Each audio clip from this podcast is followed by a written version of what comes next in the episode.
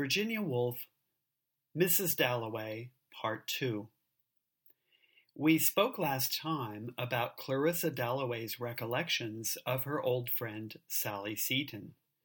In this part of the novel, we will meet another old friend of hers, Peter Walsh, and Peter's impending arrival from abroad arouses some painful memories for Clarissa. We learn that Peter had once proposed to Clarissa at Bourton, and she refused him. This is the time period that Clarissa keeps recalling throughout the novel. Peter has been in India for the past five years and is now in love with a married woman. He calls upon Clarissa while she is mending a dress, and as he sits beside her, both recall the same painful memories. This visit occurs at 11 o'clock as we are reminded by the chiming of the bells of Big Ben. Before Peter enters the room, we get a brief perception of him from the viewpoint of Lucy, the maid, who characterizes him as elderly, although he tells himself that he was only just past fifty. Both Peter and Clarissa vividly recall the same events, rather awkwardly for both of them, because they are both full of this memory that unites them, Another one of Virginia Woolf's techniques of having two characters in the same moment recalling the same time in the past. Initially, Peter notices that Clarissa looks older, while she sees him as just the same. Quote, the same queer look, the same check shoot, a little out of the straight his face is, a little thinner, drier perhaps, but he looks awfully well, and just the same. End quote. She finds herself wondering how she had arrived at her decision not to marry Peter that awful summer, as she thinks of it, and perhaps lost in that moment, she asks him if he remembered the way the blinds used to flap at Bourton. This triggers in Peter a chain of painful memories. Why go back like this to the past, he thought. Why make him think of it again? Why make him suffer when she had tortured him so infernally? Why? Clarissa's memory of Bourton merges with her earlier memories of being there as a child with her parents. Do you remember the lake? she said in an abrupt voice, under the pressure of an emotion which caught her heart, made the muscles of her throat stiff, and contracted her lips in a spasm as she said lake. For she was a child throwing bread to the ducks between her parents, and at the same time a grown woman coming to her parents who stood by the lake, holding her life in her arms, which, as she neared them, grew larger and larger in her arms, until it became a whole life, a complete life, which she put down by them and said, This is what I have made of it, this. This awkward scene with Peter, lasting half an hour by the chimes of Big Ben, reveals some things about him. He's very emotional. He bursts into tears at one point. He was expelled or sent down from Oxford and, in fact, has had a lot of setbacks and failures in his life. He is in love with a woman whose husband is a major in the Indian Army and who has two small children. But the bigger question is whether he is still in love with Clarissa. Just on the verge of asking Clarissa if she is happy with her husband, Richard, they are interrupted by Clarissa's daughter, Elizabeth, who enters the room, and after being introduced to her, Peter makes a hasty departure. As he runs out of the room, Clarissa shouts, Remember my party tonight, over the sounds of traffic and the chiming of the clocks striking the half hour. After he flees Clarissa's at 11:30, we get several pages of Peter's perceptions and reflections as he is wandering. He notices an attractive young woman, and in a passage that probably sounds rather creepy to us today, though no harm is done, follows her for several blocks, at one point imagining that he would ask her, Come and have an ice, he would say, and she would answer perfectly simply, Oh yes. That sounds more than a little like Eliot's J. Alfred Prufrock. But when the woman reaches her home, Peter is content, thinking, well, I've had my fun. After this episode, Peter arrives at Regent's Park, recalling visits there as a child, recalling Clarissa and her daughter, and has the thought that, quote, women live much more in the past than we do, end quote, which is more than a little ironic given his own preoccupation with the past. He sits on a park bench, falls asleep, and dreams, and we see him through the eyes of a gray nurse who is walking a baby in a perambulator, a pram. One of our questions at this point is probably why Clarissa turned down Peter's offer of marriage and why she married Richard Dalloway instead. Very early in the novel, where it's easy to miss because we don't know the full story at the time, Clarissa is remembering how she and Peter used to argue, and she thinks she had been right, and she had too not to marry him, for in marriage a little license, a little independence there must be between people living together day in and day out in the same house, which Richard gave her and she him. Where was he this morning, for instance? Some committee. She never asked what. But with Peter, everything had to be shared, everything gone into, and it was intolerable. And when it came to that scene in the little garden by the fountain, she had to break with him, or they would have been destroyed, both of them ruined, she was convinced. We get a little more of the story of the breakup of Peter and Clarissa after he awakens from his dream. Quote, he woke with extreme suddenness, saying to himself, The death of the soul. Peter thinks back to a time at Bourton in the early 1890s when he was in love with Clarissa and there were friends present, and there is a commentary here upon social class. They were talking about a man who had married his housemaid, one of the neighboring squires. He had forgotten his name. He had married his housemaid, and she had been brought to Bourton to call. An awful visit it had been. She was absurdly overdressed, like a cockatoo, Clarissa had said, imitating her, and she never stopped talking. On and on she went, on and on. Clarissa imitated her. Then somebody said, Sally Seton it was, did it make any real difference to one's feelings to know that before they'd married she had had a baby? In those days, in mixed company, it was a bold thing to say. He could see Clarissa now turning bright pink, somehow contracting and saying, Oh, I shall never be able to speak to her again. Whereupon the whole party, sitting round the tea table, seemed to wobble. It was very uncomfortable. He hadn't blamed her for minding the fact, since in those days a girl brought up as she was knew nothing, but it was her manner that annoyed him timid, hard, something arrogant, unimaginative, prudish. The death of the soul. He had said that instinctively, ticketing the moment as he used to do. The death of her soul.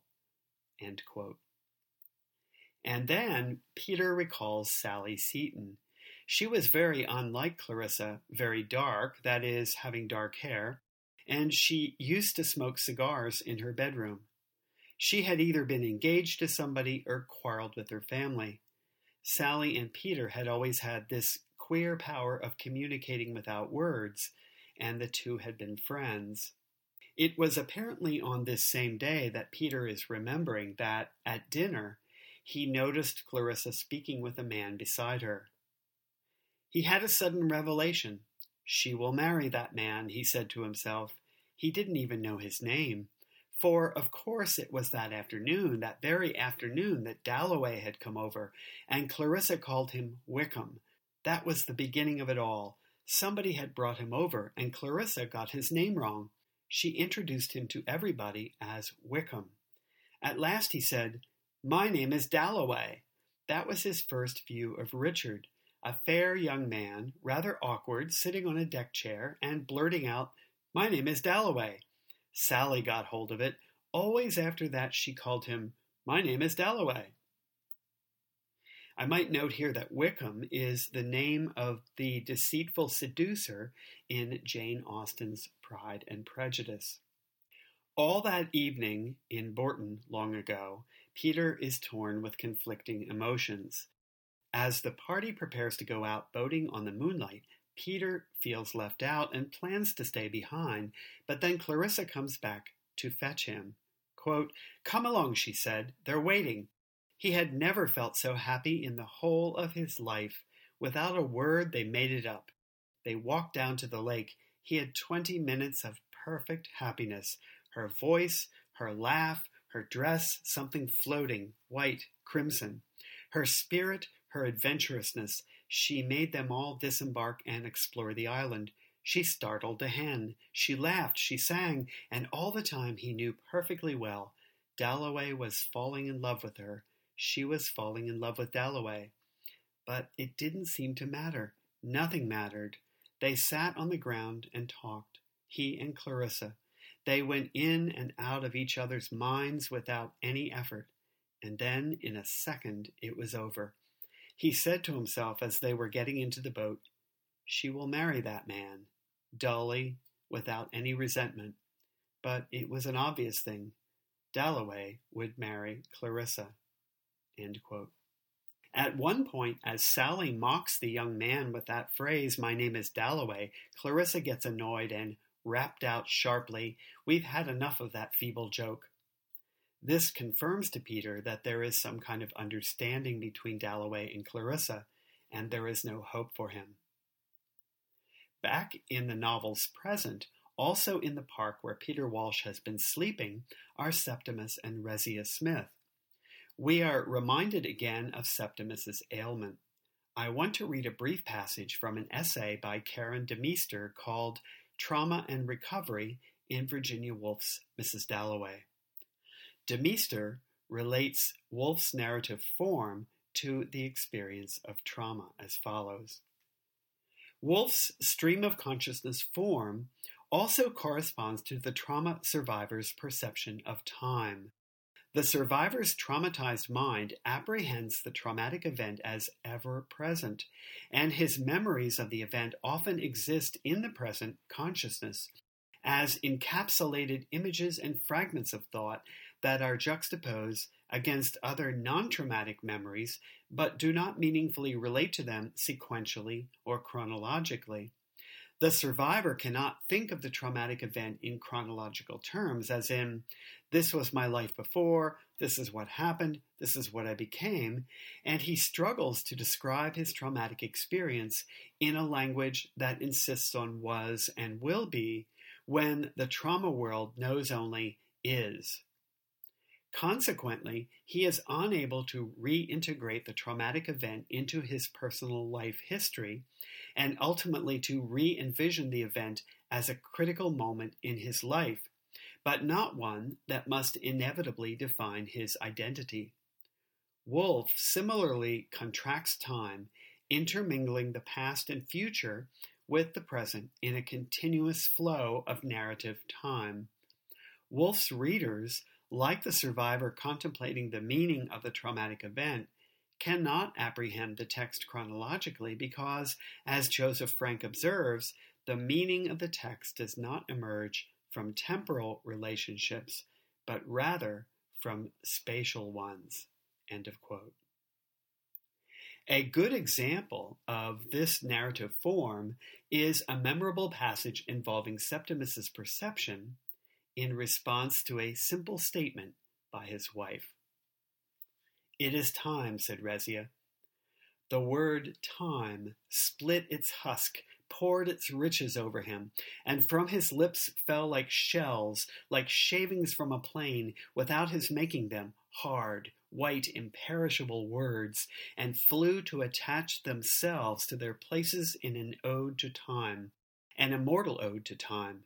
He sang, Evans answered from behind the tree. The dead were in Thessaly, Evans sang, among the orchids. There they waited till the war was over, and now the dead, now Evans himself. For God's sake, don't come, Septimus cried out, for he could not look upon the dead. But the branches parted. A man in gray was actually walking towards them. It was Evans. But no mud was on him, no wounds. He was not changed.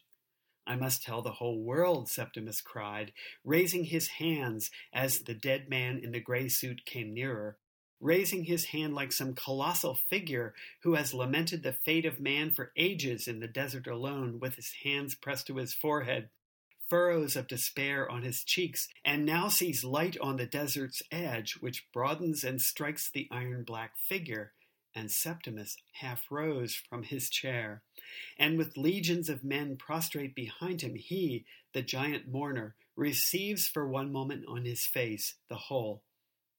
But I am so unhappy, Septimus, said Rezia, trying to make him sit down. The millions lamented. For ages they had sorrowed. He would turn round, he would tell them in a few moments, only a few moments more, of this relief, of this joy, of this astonishing revelation. The man in gray coming toward them is evidently Peter Walsh. We get his perception of Rezia and Septimus as he passes them. And that is being young, Peter Walsh thought as he passed them. To be having an awful scene. The poor girl looked absolutely desperate in the middle of the morning. But what was it about, he wondered? What had the young man in the overcoat been saying to her to make her look like that? What awful fix had they got themselves into, both to look so desperate as that on a fine summer morning? This causes Peter to consider the multitude of cultural changes that have taken place in England in the five years that he has been away, from 1918 to 1923. For example, he notices that women, even the most respectable, are now wearing more makeup and even putting on makeup in public, which was apparently unheard of before. He reflects on the fact that people look different, newspapers seem different, now, for instance, there was a man writing quite openly in one of the respectable weeklies about water closets. That you couldn't have done 10 years ago, written quite openly about water closets in a respectable weekly. Peter's train of thought takes him back to Sally Seton again, and then to another old friend, Hugh Whitbread, who is now some functionary in the government. Hugh had once tried to kiss Sally Seton in the smoking room, and it was shocking to everyone, because Hugh was only interested in women with money and titles. Hugh did eventually marry some respectable lady and, quote, got some little post at court, looked after the king's cellars, polished the imperial shoe buckles, went about in knee breeches and lace ruffles. How remorseless life is, a little job at court. We now learn why Peter has come to London. He has told Clarissa that he is there to inquire about a divorce for the woman with whom he's in love, but in fact, he's also trying to find a job. At 53, he had to come and ask them to put him into some secretary's office to find him some usher's job, teaching little boys Latin at the beck and call of some mandarin in an office, something that brought in 500 a year, for if he married Daisy, even with his pension, they could never do on less. Peter has to humble himself and ask either Hugh Whitbread or Richard Dalloway for a job. Peter has some more memories of Clarissa and her, quote, extraordinary gift, that woman's gift of making a world of her own wherever she happened to be. She came into a room, she stood, as he had often seen her, in a doorway with lots of people around her. But it was Clarissa, one remembered. Not that she was striking, not beautiful at all. There was nothing picturesque about her. She never said anything especially clever. There she was, however. There she was. So, what is it about Clarissa that so strikes Peter? Apparently, there is a kind of presence about her. Peter's thoughts are interrupted by the sound of a voice, perhaps that of a homeless woman singing an old song, a voice that he thinks is like a rusty pump. And once again, we have one of those moments where Woolf telescopes time both backward and forward, seeming to encompass the whole history of the world. Through all ages, when the pavement was grass, when it was swamp, through the age of tusk and mammoth, through the age of silent sunrise, the battered woman, for she wore a skirt, with her right hand exposed, her left clutching at her side, stood singing of love. Love which has lasted a million years, she sang, love which prevails, and millions of years ago her lover, who had been dead these centuries, had walked, she crooned, with her in May. But in the course of ages, long as summer days and flaming, she remembered, with nothing but red asters, he had gone. Death's enormous sickle had swept those tremendous hills, and when at last she laid her hoary and immensely aged head on the earth, now become a mere cinder of ice, she implored the gods to lay by her side a bunch of purple heather, there on her high burial place, which the last rays of the last sun caressed, for then the pageant of the universe would be over. This is one of the novel's many perceptions of deep time that she contrasts with the present. It also unites Peter with the Smiths because Septimus and Rezia also hear the old woman. Rezia says, Poor old woman, as they are about to cross the street. We learn a bit more about Septimus's backstory as he and his wife are on their way to see the renowned doctor, Sir William Bradshaw, whom I will discuss further in the next segment. As a young man, Septimus had aspired to be a poet. He had read widely Shakespeare, Keats, Darwin, and Shaw, and he had fallen in love with one of his teachers, Miss Isabel Pole, who had lectured on Shakespeare. He secures a job as a clerk in an office where his superiors felt he would have a promising career if he keeps his health. He was thought to be weak or sickly, and it was suggested that he should play football. However, war intervenes. Quote, Septimus was one of the first to volunteer. He went to France to save an England which consisted almost entirely of Shakespeare's plays and Miss Isabel Pole in a green dress walking in a square. There in the trenches, the change which Mr. Brewer desired when he advised football was produced instantly. He developed manliness. He was promoted. He drew the attention, indeed the affection, of his officer, Evans by name. It will prove ironic that Septimus goes to war to save the land of Shakespeare, and when he comes back, he has no feeling for Shakespeare or for poetry at all. One of Septimus's main problems is that he cannot feel. At first, when he survives the war, he congratulates himself on feeling very little, and even when his friend Evans dies, he is not devastated by the event. But gradually, he begins to panic about the fact that he cannot feel anything. It is as if his feelings have been turned off. At the end of the war, he is billeted above a shop in Italy where a man and his daughters make hats, sewing and decorating them. Septimus proposes to the younger daughter, but even then he does it partly as a sort of self prescription for his lack of feeling. One of the emotions that he does seem to experience at this stage is panic. Now, after the war, when Septimus tries to read, he is able to perceive the book intellectually, but there is nothing of the magic that existed before. In fact, he reads Shakespeare entirely differently now. Here he opened Shakespeare once more. That boy's business of the intoxication of language, Antony and Cleopatra, had shriveled utterly. How Shakespeare loathed humanity, the putting on of clothes, the getting of children, the sordidity of the mouth and the belly, this was now revealed to Septimus, the message hidden in the beauty of words, the secret signal which one generation passes under disguise to the next is loathing, hatred, despair. Dante the same.